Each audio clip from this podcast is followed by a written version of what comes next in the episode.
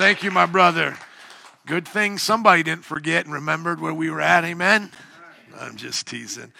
Now I had to go back and look it over myself. Let's open up to Romans chapter 4, verse 1 to remind you what we've already gone through because it's been about a month since we've been through Romans. Romans chapter 1 talks about Paul's call to reach the Romans. And then uh, he explained he hadn't been there yet, but he had hoped to come and visit.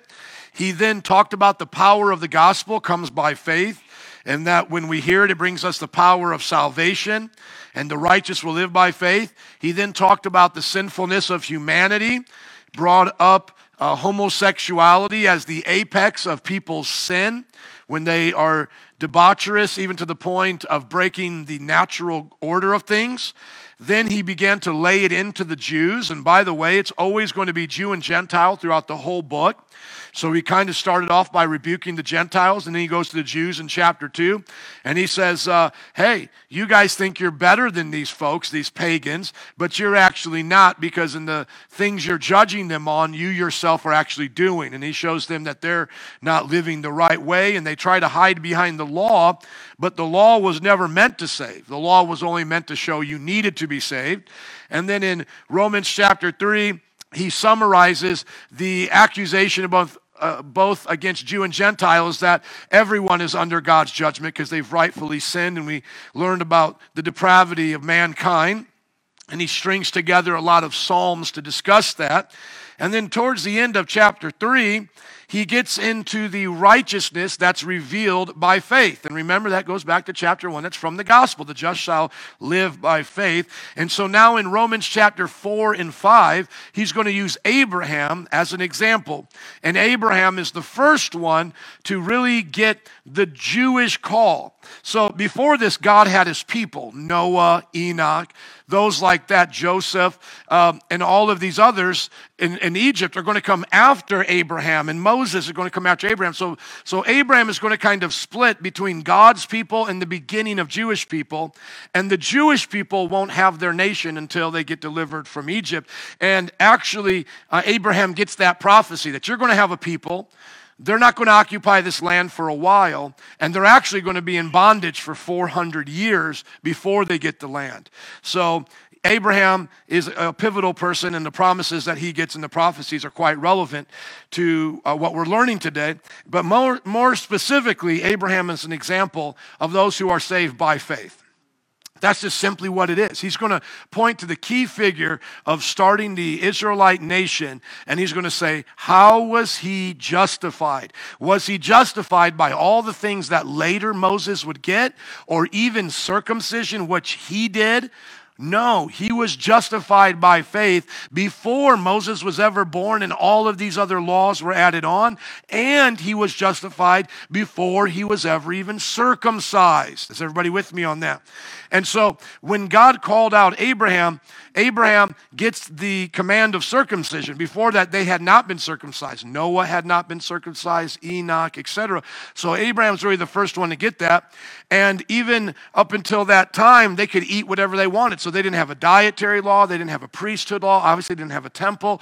And so what he's going to use as, as Abraham as an example is what Moses gets many years later. All of these commands to help the nation of Israel be a nation and God's chosen people is not relevant to salvation now for the, uh, the Gentile because it wasn't relevant to the first Gentile getting saved. In other words, Abraham getting saved. And so he, and then he's going to kind of answer back like, well, does that mean the Jewish law was pointless and, and there's no point in being a Jew? He's going to say, no, there's, there's much benefit in that. And God gave the Jewish people this for a reason, but based on that alone, their genealogy and the law, they can't be saved. They have to be saved as Abraham was saved. So he uses Abraham as like the first Jew to really be saved by faith, and then he uses him as a Gentile becoming with the Jewish people being saved by faith. And so he'll talk later on that Gentiles get grafted into the Jewish people. Gentiles never become Jews. So, in that one example, technically, uh, Abraham is the first Jew. But in the sense of him being a Gentile, there was no Jew before him. Does that make sense? So, he's going to be the example for both Jew and Gentile. And then, like I said, further on in Romans, we're going to see, like in Romans chapter 11, let me just make sure that's it, is that he's going to talk about Gentiles getting grafted in as well. Yes, Romans chapter 11 talks about the engrafting. Yes, Romans chapter 11, verse 17 says that some of the branches have been broken off, and you, though a wild olive shoot, have been grafted in among the others, and now share in the nourishing sap from the olive root. Do not consider yourselves to be superior to those other branches. If you, uh, if you do, consider this: you do not support the root, but the root supports you. You will say, "Then branches were broken off, so that I could be grafted in." Granted, because they they were broken off because of unbelief, and you stand by faith. But don't be arrogant, but tremble, for if God did not spare the natural branches, He will not spare you either. Consider therefore the kindness and sternness of God, sternness to those who fell, but kindness to you, provided that you continue in his kindness. Otherwise, you will also be cut off. And so this is uh, very important to understand because the church age is also considered the time of the Gentiles. So until the time of the Gentiles will be fulfilled, uh, the Jewish people will only come in in small number. And then the Bible says at the end, they'll come in in great number after the rapture. There'll be 144,000 witnesses. And Paul talks about that as well. So we don't have to get into all of that. But the, the big example, uh, the big point that we want to see from Paul's example in Romans 4 of Abraham is that Gentiles and Jews are both saved by faith. And the Jewish people are special and important, and they do have promises that will be fulfilled all the way up until the end of time, so we don't forget about them. And then Jews don't become Gentiles when they save or get, get saved, but Gentiles getting grafted in with the Jews. That's why all the promises to the Jews in the Old Testament apply to Gentiles now, not on behalf of our genealogy, but by, by our spiritual rebirth. Because as we'll read right here, Abraham becomes the father of many nations, not just the nation of Israel, he becomes the father of many nations. You all ready? Yeah. Amen. There was a good introduction, right? Romans chapter 4, verse 1. What then shall we say that Abraham, our father, our forefather, according to the flesh, discovered in this matter? What is the matter they're talking about? Salvation by faith apart from the law. What did Abraham discover in that? If in fact Abraham was justified by works, he had something to boast about, but not before God. What does Scripture say? Abraham believed God, and it was credited to him as righteousness. So he's going to say, when did Abraham become righteous? Before or after the work of circumcision? When was it? Before. Go to Genesis 15 now. Let's learn about Abraham because it's very important to see his life story and how it applies to the new covenant. Genesis chapter 15, let's just start in verse 1. We have plenty of time today. Romans 4 is not a long chapter, so we got plenty of time to read it and to include uh, these stories from Abraham because he's the key example in 14 and 15. After this, after what? After Abraham, at this time he's known as Abram, in which, by the way, technically he's still Abram because during this time. He hasn't been given a new name, but notice the biblical writer still calls him Abraham. Okay, so it's good to be technical, but if you're more technical than the in the Bible than the Bible, then you have a problem. Okay, so it's okay to refer to him as Abraham because we all know who he is. When is this after? Because it says after this.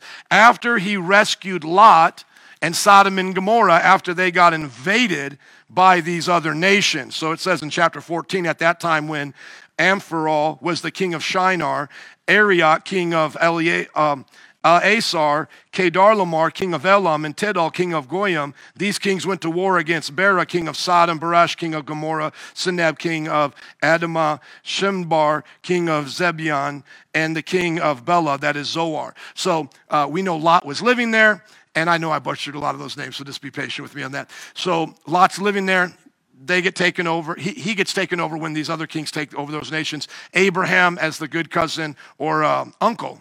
Uncle, right? Wasn't, it wasn't Lot his nephew? Yeah, good uncle that he is. He comes and rescues um, Lot and them. Now, let's go to verse 15. After this, after he had delivered uh, Lot from the enemy and brought about this great victory, and remember in chapter 12 is when he's originally called, just to give you a little history there about Abraham. It says, After this, the word of the Lord came to Abram in a vision. Do not be afraid, Abram. I am your shield, your very great reward. But Abram said, Sovereign Lord, what can you give me since I remain childless? And the, and the one who will inherit my estate is Eliezer of Damascus. Look at that. And Abram said, You have given me no children, so a servant in my household will be my heir.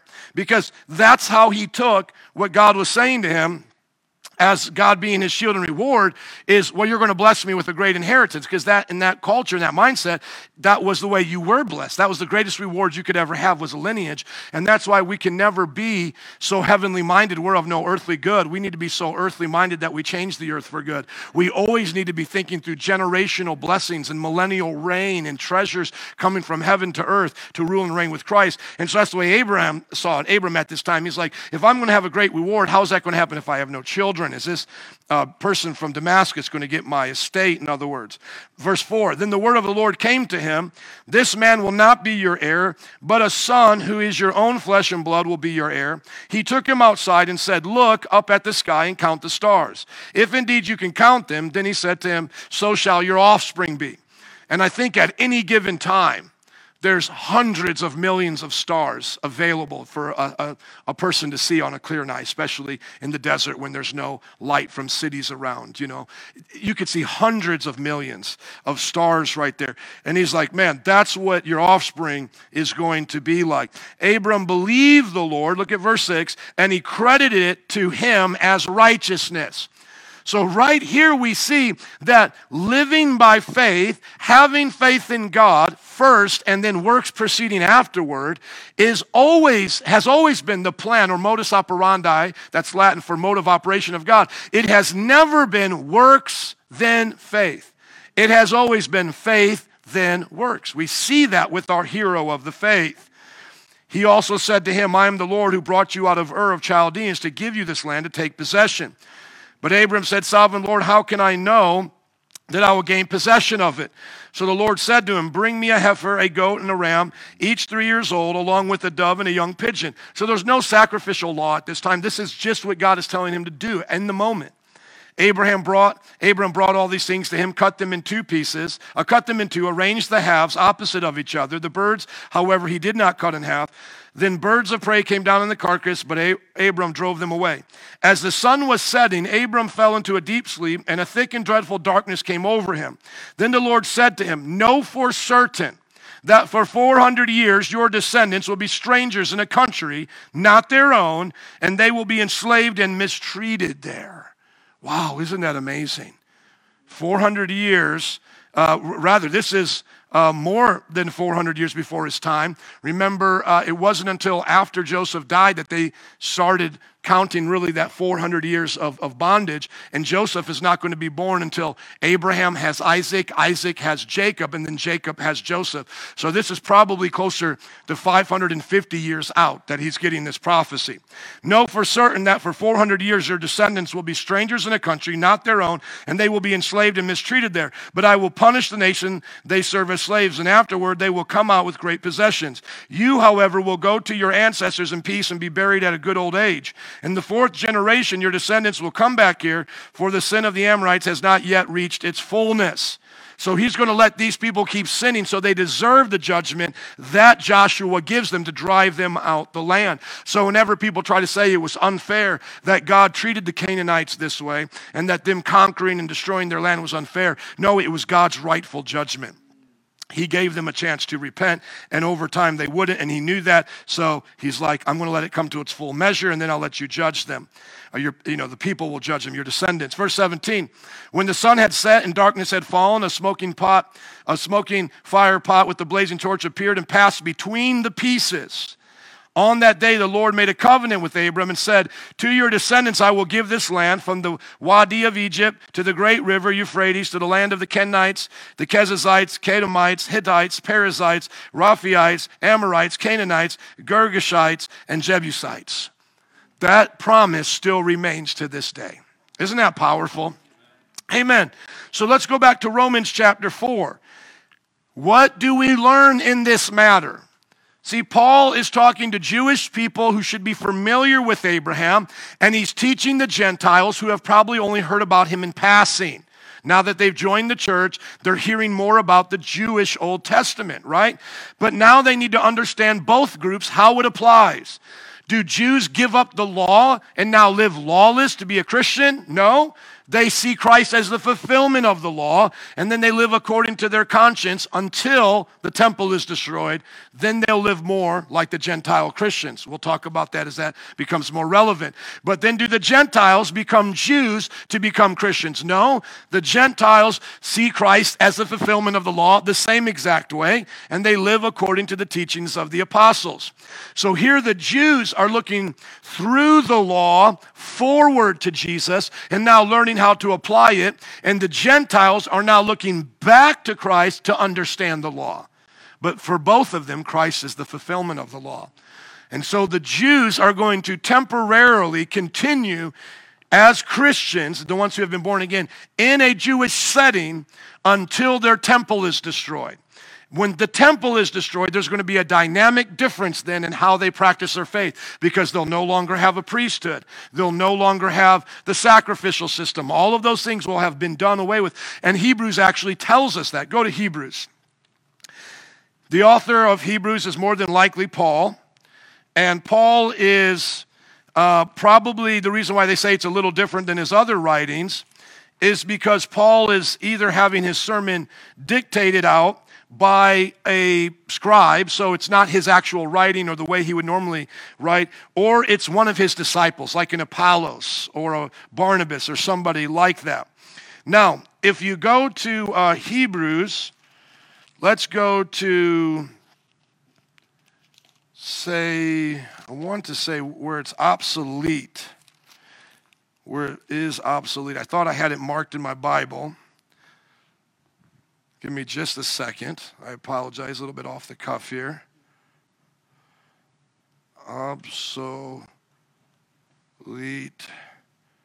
Hebrews. Hey, Hebrews 8:13. Faster than Google. Let's give it up for Pastor Jared. Amen. Faster than Google. Man, I have it all right here, but I don't have it highlighted up there. I knew it was at the end of a chapter, too. See, look at that. Let me mark this in my Bible right now so I don't forget right here. Amen. Get my goodies right there. 813. You got it up good, sir? Amen. By calling this covenant new, he has made the first one obsolete. So that's going to be for both Jew and Gentile. They're in a new covenant. The old covenant is done away with, it does not have any saving power. And what is obsolete and outdated will what? Soon disappear. That's at the destruction of the temple. So there is a transitional period from the Jewish Old Covenant for the Jew into the New Covenant. He gets time to transition.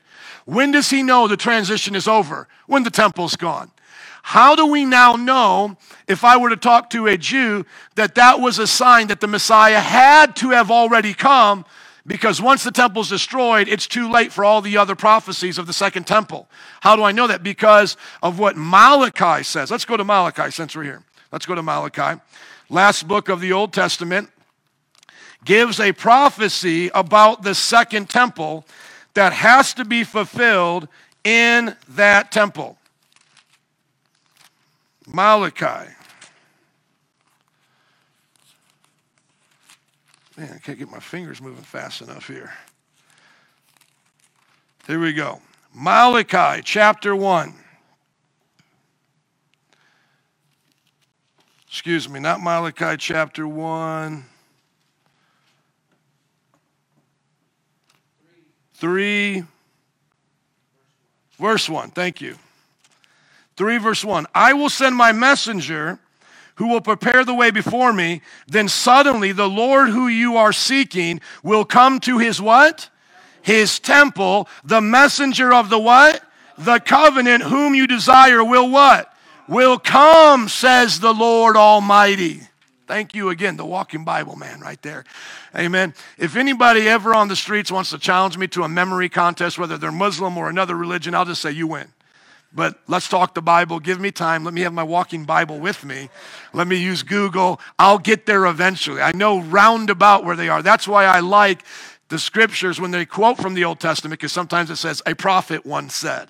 Or, and, and then, like, as we're going to read today, it's David said. It doesn't say what chapter in Psalm it is. It's just David said. Amen. Okay, so you, if it was okay for them, it's okay for us. But it is good to know the reference. And so we know it had to have happened in that temple because Malachi said by the, by the Lord, the Lord speaking through Malachi, I'm going to come to my temple. Well, if it's destroyed, how is he coming now? It had to have been Jesus. There's no other person that fulfills all these prophecies. Okay, so let's go to back to Romans chapter 4.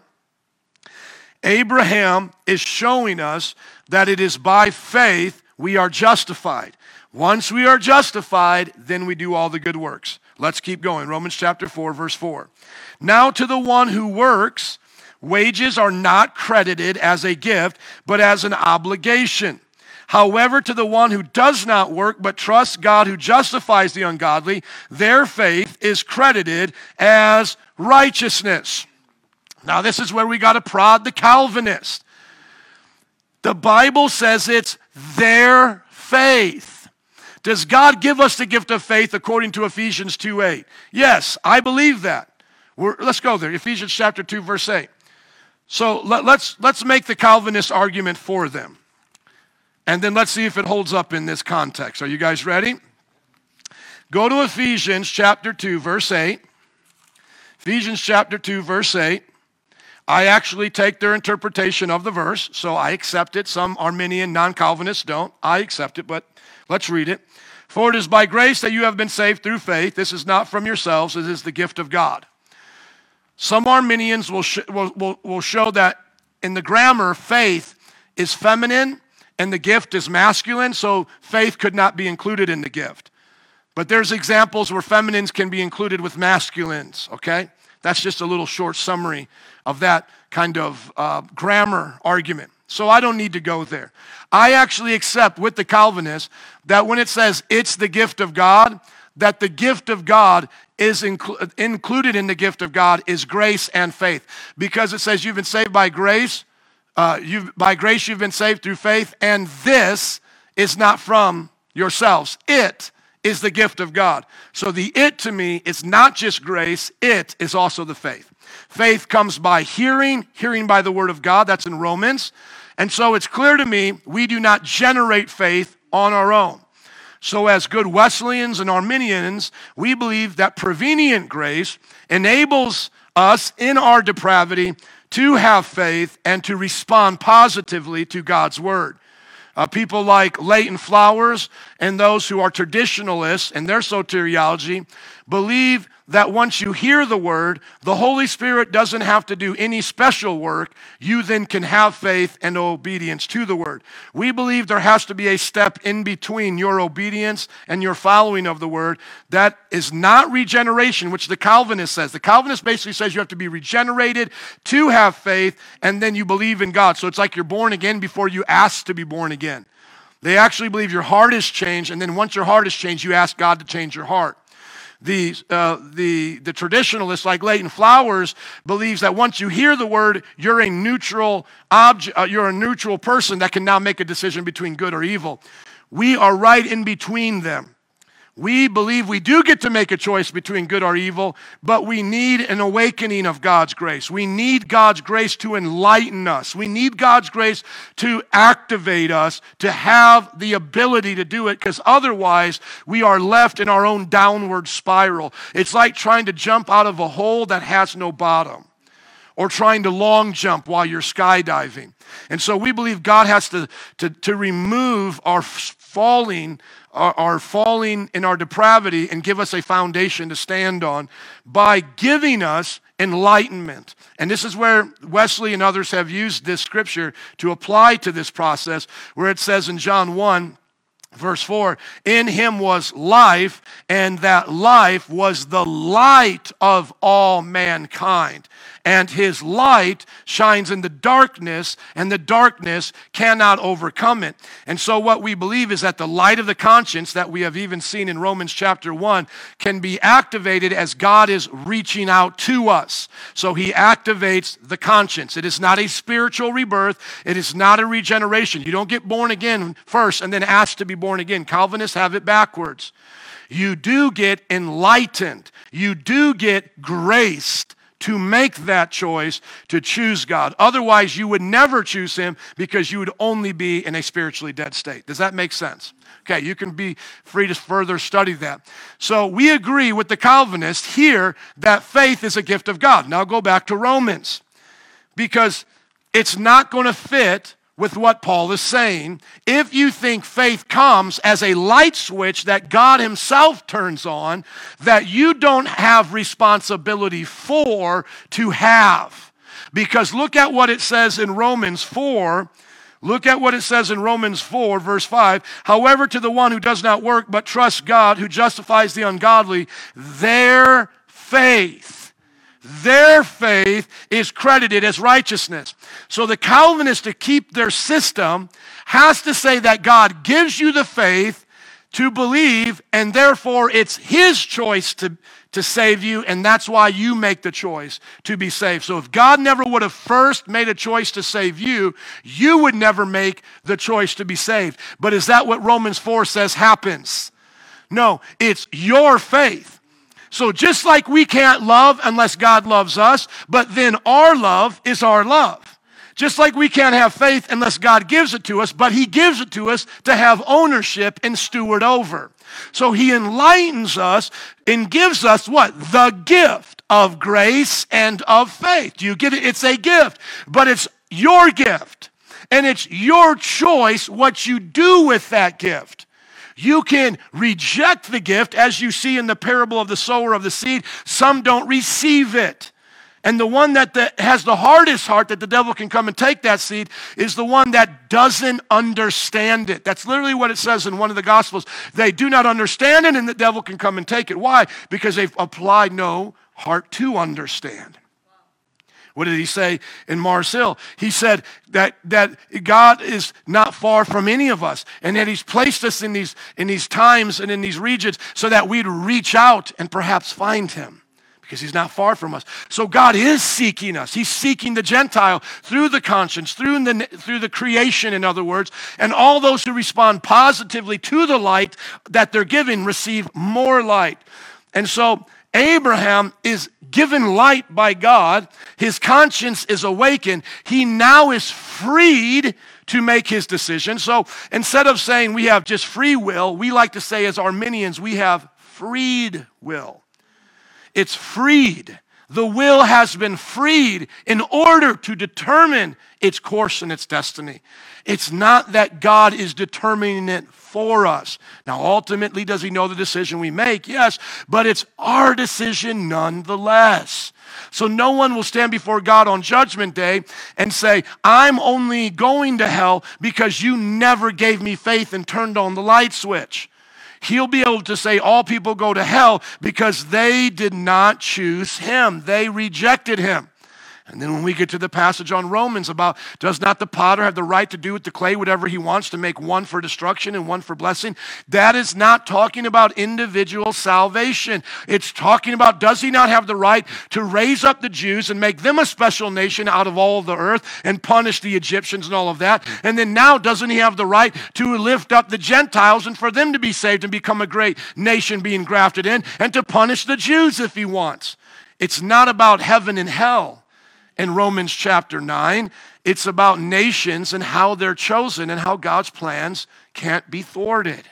And we'll talk about that because he quotes from Malachi. And that's why people like James White have to say, I don't accept the interpretation from Malachi applied in, in Paul's writings in chapter 9, he has to say Paul changes what Malachi was talking about to fit what he says. Is that not true? Have you listened to him say that? He calls that apostolic interpretation. He can change the context, but we don't have to apply to such ridiculous exegesis circus tricks. We take exactly Malachi's intent and apply it in the New Testament, just like Paul's not doing that anywhere else. Why is it he's not doing that here? Why is he not pulling those circus tricks here? He doesn't have to because he's speaking to the Jew that already understands these things but has not fully obeyed them. Or, in one sense, they've been darkened in their understanding because they haven't pursued it.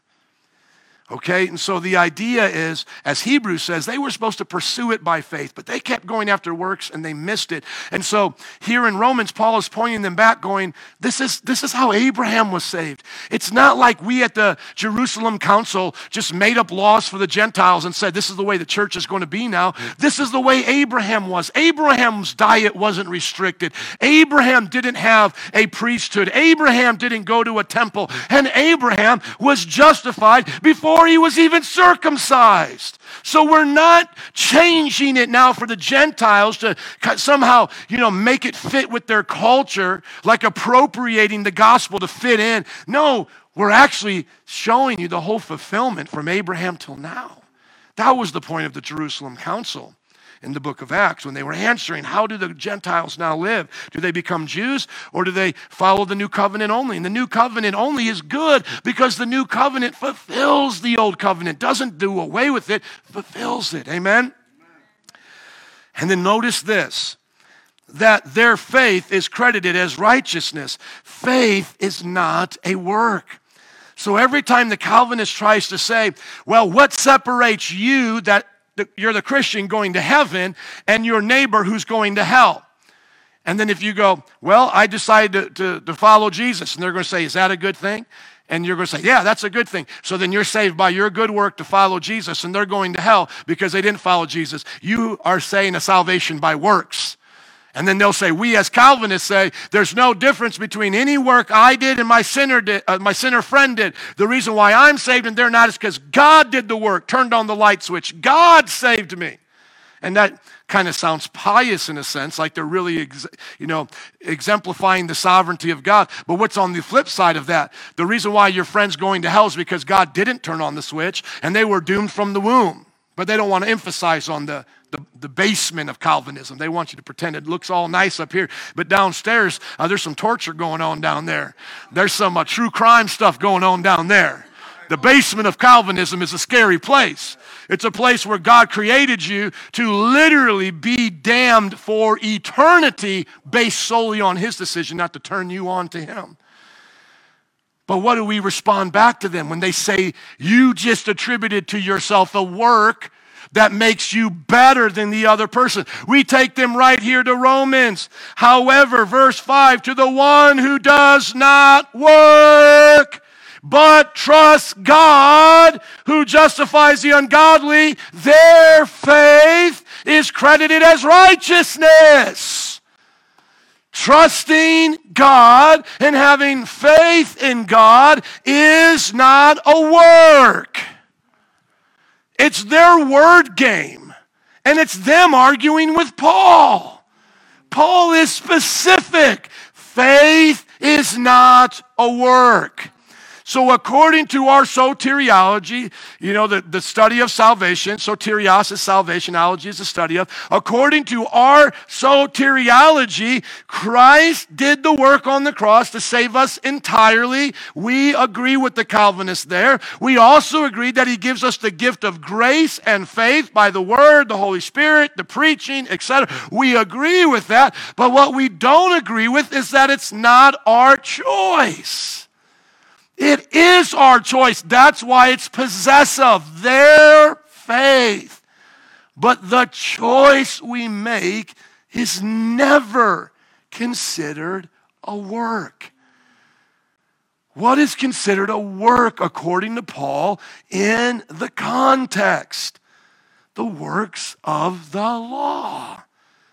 No one is justified that way.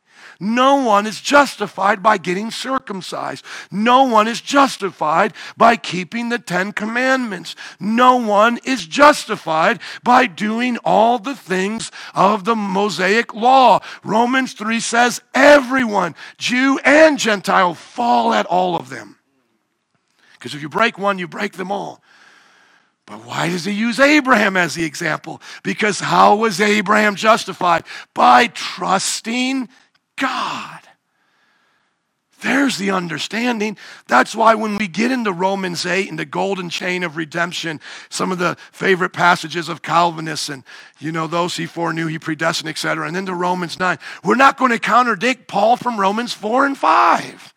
we're going to understand that what this simply is talking about, the, the foreknowing and the predestining, is God knows the choice. That's why the foreknowing comes before the predestining, and then comes all of the glorification and the, you know, the, the being formed into Christ's image. We're never taking credit for it. But does he reward us for our faith? Yes. He says it was given to us from the word by God's grace, but it's credited to us as righteousness. If it was never our choice, then why am I getting a credit for it? Just answer that for me, Calvin. If, if it was never my choice, then why am I getting credit for it? Because isn't that always what they want to say? Who gets credit for your salvation? You Arminians, you give yourselves the credit. You saved yourself. You were more righteous than your neighbor. Shame on you, Calvinists. We have never said we're more righteous than our neighbor. We, just like our neighbor, were wicked, dead in sin. We needed to be enlightened. We needed faith. We needed grace. We needed to be freed. But the difference between us and our neighbor is once we were graced, once we were freed, our faith and our trust was put in Jesus. And they kept hardening their hearts. Once again, can you be more blind than a dead man? No. But it says in the Bible they become more blind, more hardened. What does that mean except that you had a choice? You had an, uh, an enlightenment, as it were. You know, you had a conscious a, con- a prick in your conscience, but you resisted it, so you became more hardened. You became more blind. That's why when Jesus uses the example of faith, he points to a child. But if we were all born sinners and, and, and hardened in the same way, if as being born sinners, rather, we were all hardened the same way, then why doesn't he just point to an 80 year old man and say, have faith like him? Because it doesn't matter who you are in age, faith just comes by God and it doesn't matter your life experience. Why does he point to a child? Because a child naturally hasn't lived like an 80 year old man to be hardened by rejecting in his conscience over and over and over again, day after day after day what Christ is doing by reaching out to him. The child has a softer heart, a more open eye, a more open ear to understand what God is saying. Though this child is born just as much of a sinner as the 80 year old man, the child has not been hardened. Let's just go to Hebrews so you don't think I'm making it up. Hebrews chapter 3, please. Amen.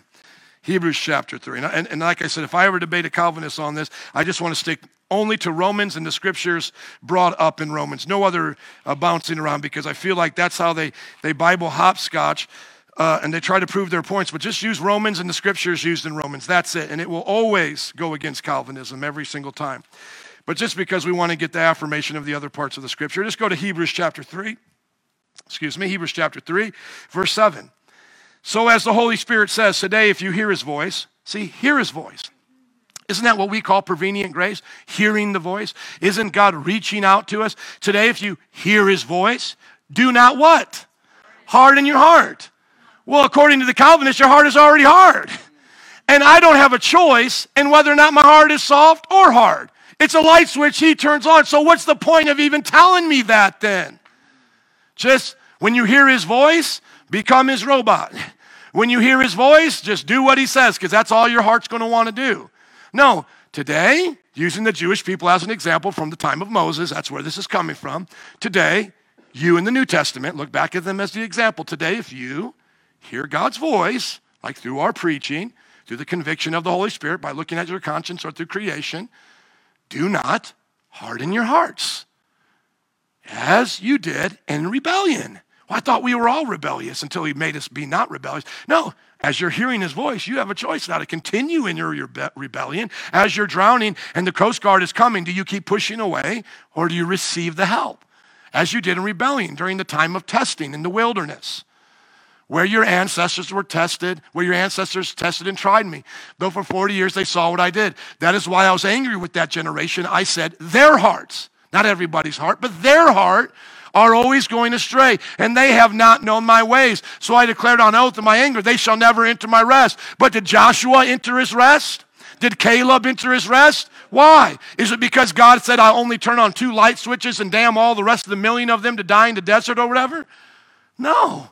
It's because Joshua didn't harden his heart, when he was graced with free will, when he was freed to make a decision, to choose faith, to choose love, he didn't continue hardening, baking in the bad decision. And then now look at the application from the quote from the Old Testament. See to it, brothers and sisters, that none of you has a sinful, unbelieving heart that turns away from the living God. Well, I thought once we were turned on, we can never be turned off. We're once saved, always saved. We're always going to persevere. What's the point of warning Christians now, looking back to that example? Why? Because as a Christian, you can harden your heart and you can stop listening to God. And it's not that sin in and of itself separates you from God, because all sin can be forgiven in the Christian's life. It's continuing, it's continuing in your sin and rebellion that has you turn from Christ. You turn to Christ, and all of your sins will be forgiven. You have no fear of losing your salvation because of sin as a Christian. But fear God if you don't want to listen to God anymore and you want to turn from Him in rebellion and let your heart become hard again. Encourage one another as long as it's called today, so that none of you may be hardened by sin's deceitfulness. Can a Christian's heart be hardened by sin's deceitfulness? Yes. How?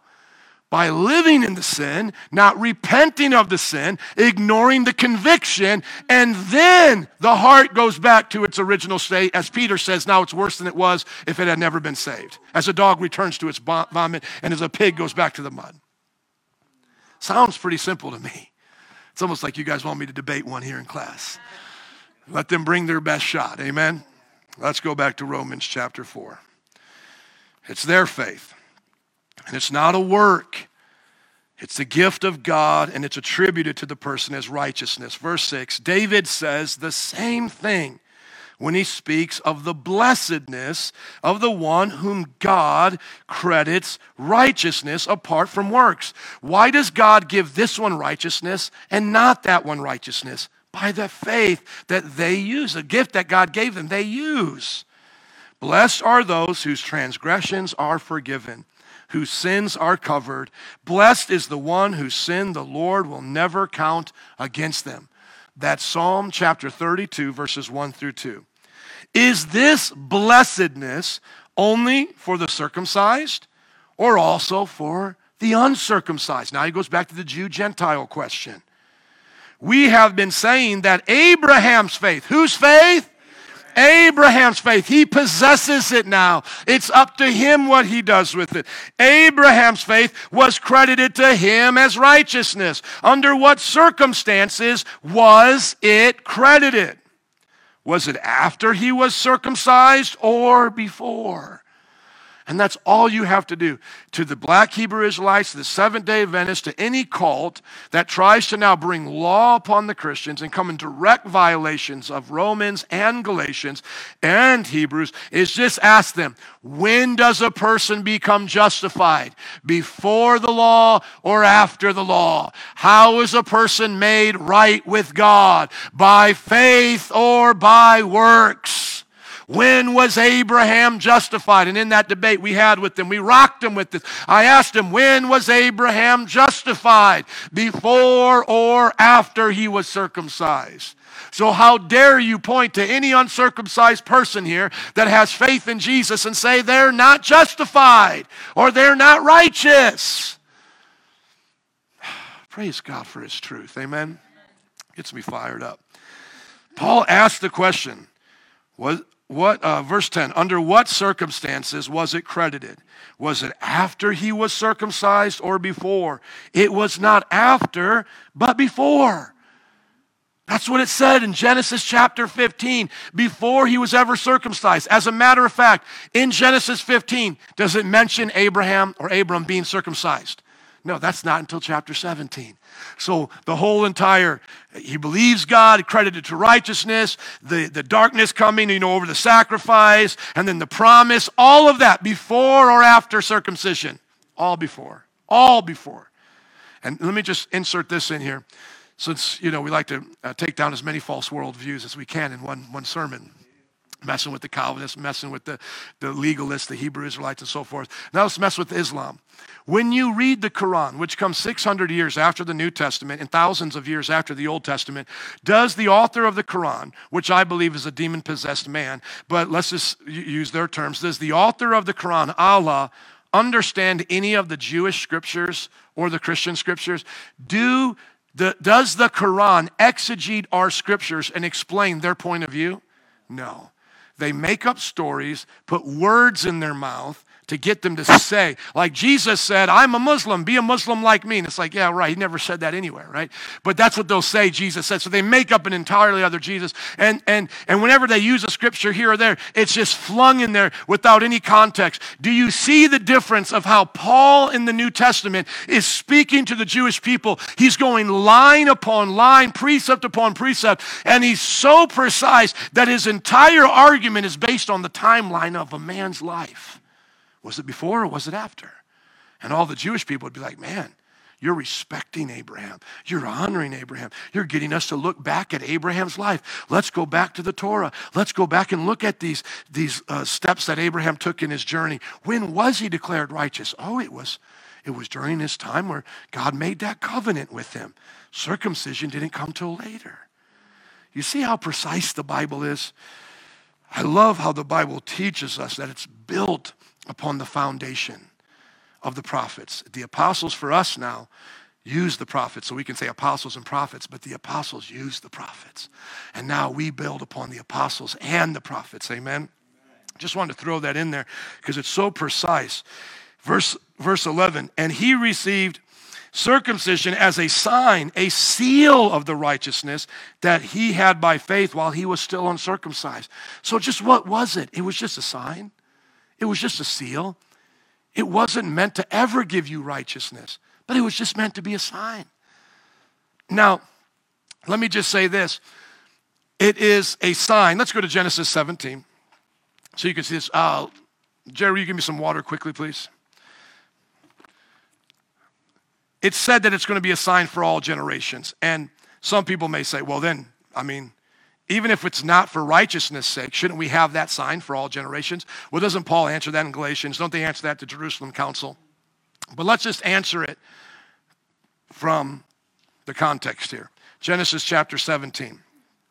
And can you open it for me, my brother? My hands are tied up here. Thank you. I appreciate that, man. Look at it, what it says. Genesis chapter 17 Verse 7 I will establish my covenant as an everlasting covenant between me and your descendants after you for the generations to come, to be your God and the God of your descendants after you. The whole land of Canaan, where you now reside as a foreigner, I will give as an everlasting possession to you and your descendants after you. I will be their God. How many you get that? That's, that's good right there, right? Now look at verse 9. Then God said, As for you, you must keep my covenant, you and your descendants after you for the generations to come. This is my covenant with you and your descendants after you, the covenant you are to keep. Every male among you shall be circumcised. You are to undergo circumcision, and it will be a sign of the covenant between me and you. For the generations to come, every male among you who is eight days old must be circumcised, including those born in your household or brought, bought with money from a foreigner, those who are not of your offspring, whether born in the household or brought bought with money, you must, uh, they must be circumcised. My covenant in your flesh is to be an everlasting covenant. Any uncircumcised male who has, been, uh, who has not been circumcised in the flesh will be cut off from his people. He has broken my covenant. So it sounds like, wow. Well, according to Genesis 15, how long should we do it? Everlasting, everlasting. You know, they're going to shout it out. Let's go back to Romans in case you caught it. Go back to Romans chapter 2, where God deals with circumcision and how it's going to remain everlasting. Look at it. Genesis, I mean Romans chapter 2, verse 25. Circumcision has value if you observe the law, but if you break the law, you become as though you had not been circumcised. So then, if those who are not circumcised keep the law's requirements, will they not be regarded as those that were circumcised? The one who is not circumcised physically and yet obeys the law will be condemned, uh, will condemn you who, even though you have a written code and are and circumcision, are a lawbreaker. A person is not a Jew who is one only outwardly, nor is circumcision merely outward and physical. No, a person is a Jew who is one inwardly, and circumcision is not circ and circumcision is circumcision of the heart by the Spirit, not by the written code. Man, I messed it up because I read too fast. Let me read it again. Verse 25 Circumcision has value if you observe the law. But if you break the law, you have become as though you had not been circumcised. So, according to Paul, does the circumcision really stand as a sign of righteousness in the new covenant? No, because if you're still breaking the law, it means absolutely nothing. But what does it mean? And where does it mean the most at? Keep going. So then, those, so then, if those who are not circumcised keep the law's requirements, will they not be regarded as though they were circumcised? Well, hold on. I thought we were only going to be regarded as righteous if we were circumcised. He says, No, no, isn't it really those who keep the law? Now, watch verse 27.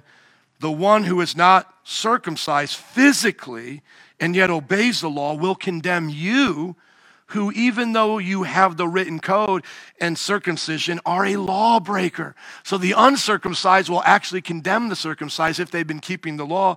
And then now look at verse 28. A person is not a Jew uh, who is only one outwardly, nor circumcision merely outward and physical.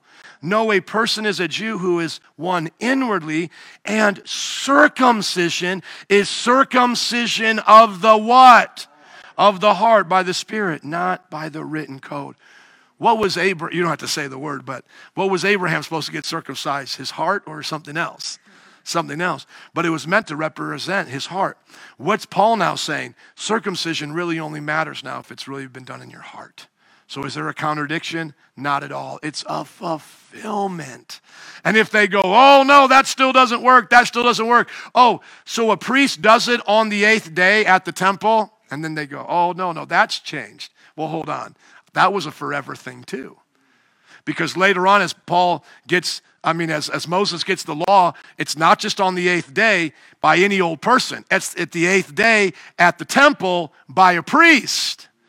You see? So some things have changed even in the legalist Jewish mindset, but they get to determine what's changed and what's fulfilled. So I always say to them, we both agree things have changed and been fulfilled. Let's go by the standard of the New Testament and what's been changed and been fulfilled. Circumcision, is it still good? Yes. Does it still matter? Yes. But does it matter on the private part of a man? No. It matters in the heart by the Spirit. Amen. In the context, in the context, right there. Now, let's continue on. Verse 11, and he received circumcision as a sign, a seal of righteousness that he had by faith while he was still uncircumcised. So then he is the father of all who believe, but have not been circumcised. So it doesn't matter if you're circumcised or not. Have you believed? If you have, your heart has been circumcised in order that righteousness might be credited to them. And he is then also the father of the circumcised, who not only are circumcised, but also follow in the footsteps of the faith that our father Abraham had before he was circumcised. So, hey, are you a Jew living in the first century that's been circumcised? Great. Now be circumcised in the heart and live like Abraham. Are you a Gentile that's uncircumcised physically? Get born again, have your, circum- have your heart circumcised like Abraham's heart was changed, and now follow God. There it is. That's the example. Verse 13 It was not through the law that Abraham and his offspring received the promise. See, it wasn't through the law because the law hadn't even really fully come until Moses' time. It says that it didn't come through the law and his offspring received the promise that they would be heir of the world, but through the righteousness that comes by faith. For it is those who depend on the law, for if those who depend on the law are heirs, faith means nothing, and the promise is worthless. Why? Because we've all fallen short of that law. Because the law brings wrath. And where there is no law, there is no transgression. And this goes back to well, were the Gentiles without the law? No, the Bible says the law was written on their heart in Romans chapter 2, 13 through 16. So has anybody ever really been without the, the moral law? No. Has there been times when people have been without the Mosaic 613 law? Yes. And that's and, and I'll prove my point that it's the moral law because whenever Paul mentions the law in this context, what does he always talk about? Thou shalt not covet, thou shalt not commit adultery, thou shalt not murder, all of those things. It's always found in the Ten Commandments. Everyone except the Sabbath, because the Sabbath was a ritual law. Nine out of the ten are the moral law. Verse 16, therefore the promise comes by faith, so that it may be by grace and may be guaranteed to all Abraham's offspring, not only to those who are of the law, but also to those who have the faith of Abraham. He is the father of us all. As it is written, I have made you a father of many nations. And I've had the black Hebrew Israelites try to say these nations only refer, refer, to where the Jewish people were dispersed. That is a lie. Ethnos right there is used in the context, especially in the New Testament, of Gentiles. You can go through the King James and see that same Greek word nations be for Greeks and Gentiles. Compared to the Romans, he came for the Jews and for the ethoses of the world. These are a specific group of people outside of Judaism. He is the father of them too. Why? Because we are grafted in through Christ by faith. He is our Father in the sight of God, in whom he believed. The God who gives life to the dead and calls into being things that were not Against all hope, Abraham, in hope, believed, and so became the father of many nations. nation of Israel is just one nation, come on, but many nations. Just like it says in Revelation, every nation, tribe, and tongue will be represented in heaven. Just as, as, as, just as it has been said, so shall your offspring be. And that scripture, just uh, your offspring is Genesis 15 5. We've already read that. Without weakening in his faith. See, that was his choice to say strong in faith, wasn't it? Just like how Jesus rewarded those who had strong faith. Without weakening in his faith, he faced the fact that his body was as good as dead since he was about 100 years old, and that Sarah's womb was also dead, about 90 years old. Yet he did not waver through unbelief regarding the promise of God, but was strengthened in his faith and gave glory to God being fully persuaded that God had power to do what he promised. Do you have power? Uh, do you have, are you persuaded to believe that God has the power to do what he promised? That is why it was credited to him as righteousness. You see all what Abraham did here? He did it by God's strength and power, but it was his choice to remain in faith and not turn to unbelief. That's why it was credited to him as righteousness. The words, now look at how precise he gets again. The words it was credited to him were written not for him alone, but also for us, to whom God will credit righteousness, for us who believe in him who raised Jesus our Lord from the dead. He was delivered over to death for our sins and raised to life for our justification. Amen. Would you scroll to the bottom there, please? Put your name in the blank. Joe believed God, and it was credited to him as righteousness. Vinny, Sadia, Desiree, Jackie, Will, TJ, Lawrence, Oscar. You guys are so impressed. I remember everybody's names. Jared believed God, and it was credited to them as righteousness. Is it your choice to first reach out to God? No. It's He that reaches out to us. But after He reaches out, is it your choice to receive the gift of grace and faith and a freed will and to choose Him? Absolutely. Is it your choice to come out of spiritual blindness and to be able to see Him? In one sense, no. Because without Him making the first choice to love you and to give you light, you never would have had that choice. But after He gives you that light, after the gospel comes, is it your choice to remain in darkness or to go to the light? Absolutely. Go to John 3:16 in closing, please. For God so loved the world that he gave his one and only son that whoever believes in him shall not perish, but have eternal life. For God did not send his Son into the world to condemn the world, but to save the world through him. How many people are in the world? Everybody. How many does that mean he loves? Everybody. Whoever believes in him is not condemned, but whoever does not believe stands condemned already because they have not believed in the name of God's one and only Son. This is the verdict Light has come into the world, but people loved darkness instead of light because their deeds were evil. Everyone who does evil hates the light and will not come into the light for fear that their deeds will be exposed. But whoever lives by the truth comes into the light so that it may be plainly seen that what they have done has been done in the sight of God. Isn't it awesome? Come on. When the Word of God confirms what we learn in one book to another, let's all stand up, please. And let's pray. Father, we thank you that you loved us so much that you sent Jesus into the world. We thank you that He's the light of the world and the darkness can't overcome it. We thank you that each one of us, once we have the grace, once we are given the word, once our consciences are pricked, we get a choice to make to choose you or to remain in darkness. Thank you, Father, for being just and fair. Thank you for in your sovereignty, in your own power and glory, you have given us a choice. You didn't have to do it so, but you did. And we glorify you, Father, that in that choice you give us, you give us empowerment when we choose you and the direct consequence of our evil behavior when we reject you. No man on judgment day will be able to blame you. And we thank you for being gracious and kind to us. We choose you. We choose you today.